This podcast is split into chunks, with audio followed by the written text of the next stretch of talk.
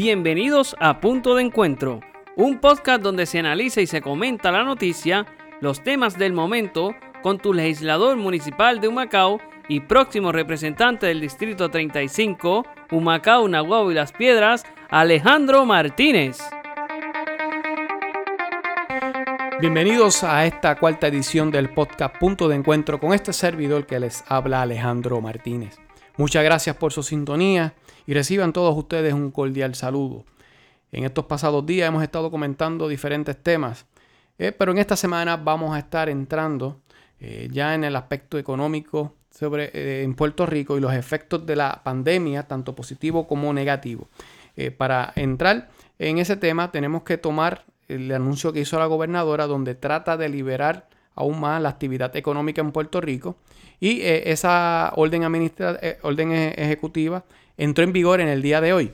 Y esto puede crear pues, un grado de, sensibilidad, de, creencia de que hay un grado de seguridad y eso puede ser una sensación falsa porque el virus todavía está en nuestras calles y nos podemos enfermar.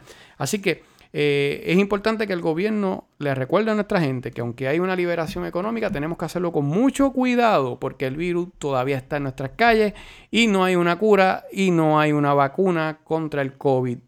Así que es bien importante que recordemos eso, que tenemos que aprender a vivir con el COVID en nuestras vidas. Eh, viendo nuevamente el tema económico, pues la, la pandemia trae como consecuencia y demuestra al gobierno de los Estados Unidos que Puerto Rico eh, puede ser el centro nuevamente donde se ubiquen la industria farmacéutica. ¿Por qué esto ocurre así? Ellos se dieron cuenta que tener la, la, industria farmacéutica ubicada en territorio fuera de los Estados Unidos y en países tan lejanos como la China no era conveniente para poder hacerle frente a la emergencia que provocó la pandemia. Esos medicamentos no tuvieron con la rapidez y la inmediatez que era necesario para poder enfrentar el virus de una forma eficiente.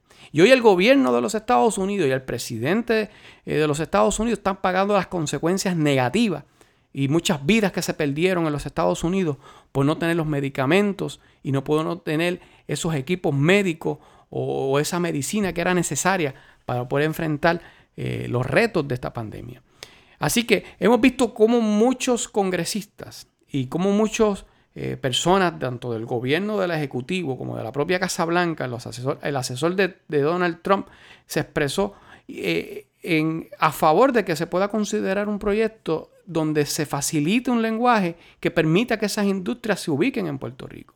También vimos un proyecto que radicó la comisionada residente eh, Jennifer González, donde busca otorgarle una serie de créditos, entre ellos unos créditos por salarios pagados, por empleos creados y por las compras que se realicen dentro de Puerto Rico, donde estén ubicadas estas empresas, que puedan tomar una serie de créditos que permita eh, el desarrollo de la creación de empleo y el desarrollo de esta industria aquí en Puerto Rico. También se presentó por parte de la congresista de Islas Vírgenes y también un proyecto similar que fue presentado en el Senado eh, federal por el senador Wiggers que, buscan eliminar el arbitrio 10.5 que, que le aplica a, los productos que se fabrican fuera de lo que es Estados Unidos, en el extranjero, que le está aplicando a Puerto Rico porque la reforma federal que se aprobó eh, por el presidente Donald Trump ubicó a Puerto Rico como un país extranjero para efectos contributivos.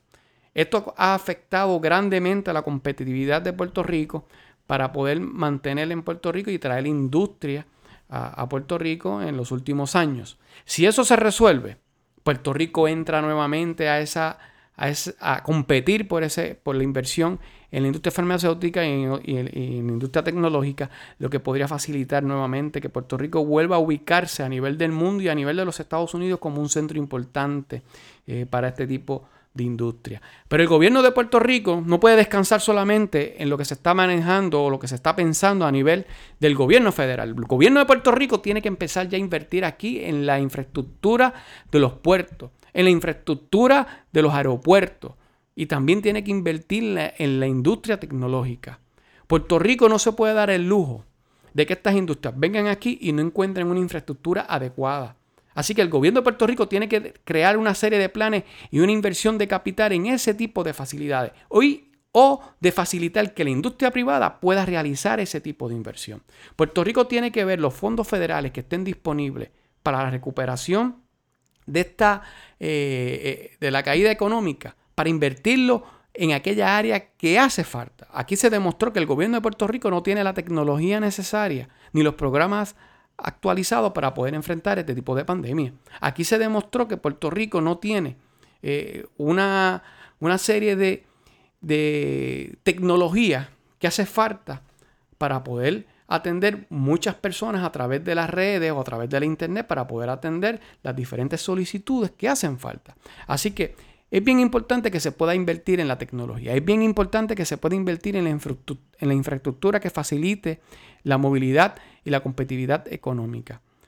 Tenemos los planetas se están alineando para que Puerto Rico pueda ubicarse nuevamente a ese nivel de importancia a nivel del mundo. Y lo otro, es bien importante que cualquier paquete de estímulo o de recuperación económica que se vaya a hacer se enmarque dentro de la posibilidad de que Puerto Rico puede cambiar su estatus político. Hay que darle certidumbre y seguridad. No puede haber incertidumbre en Puerto Rico. Pero no podemos sacrificar los derechos de los ciudadanos americanos que viven en Puerto Rico. Así que cualquier medida o proyecto que pretenda recuperar la economía de Puerto Rico tiene que estar enmarcado dentro de la posibilidad de un cambio y que debe ser algo que permita que si se ocurre ese cambio político por el deseo del pueblo de Puerto Rico, no se afecte a la economía, no se afecte los empleos, no se afecte la seguridad económica que hace falta aquí en Puerto Rico. Porque esa seguridad económica que le hace falta a Puerto Rico, le hace falta también a los Estados Unidos. Porque si Puerto Rico echa para adelante, los Estados Unidos echan para adelante.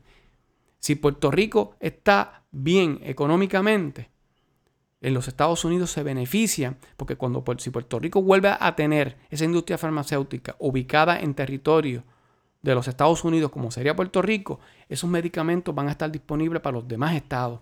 Y si Puerto Rico algún día cambia a ser estado, esa industria se debe mantener aquí, en Puerto Rico. No tiene por qué salir de Puerto Rico porque cambien eh, las condiciones políticas de Puerto Rico. Así que es bien importante que se enmarque ese, eh, que se, cree esta discusión, se establezcan eh, los parámetros pertinentes para que cualquier proyecto de ley que se vaya a trabajar, como lo ha estado mencionando el senador Marco Rubio, que lleve ese mensaje y que procure que ya es tiempo de que se establezca nuevamente un mecanismo o un proyecto de ley que permita a Puerto Rico salir del atollador económico y que podamos salir de la quiebra que ha traído el título 3 a través de la ley promesa aquí en Puerto Rico.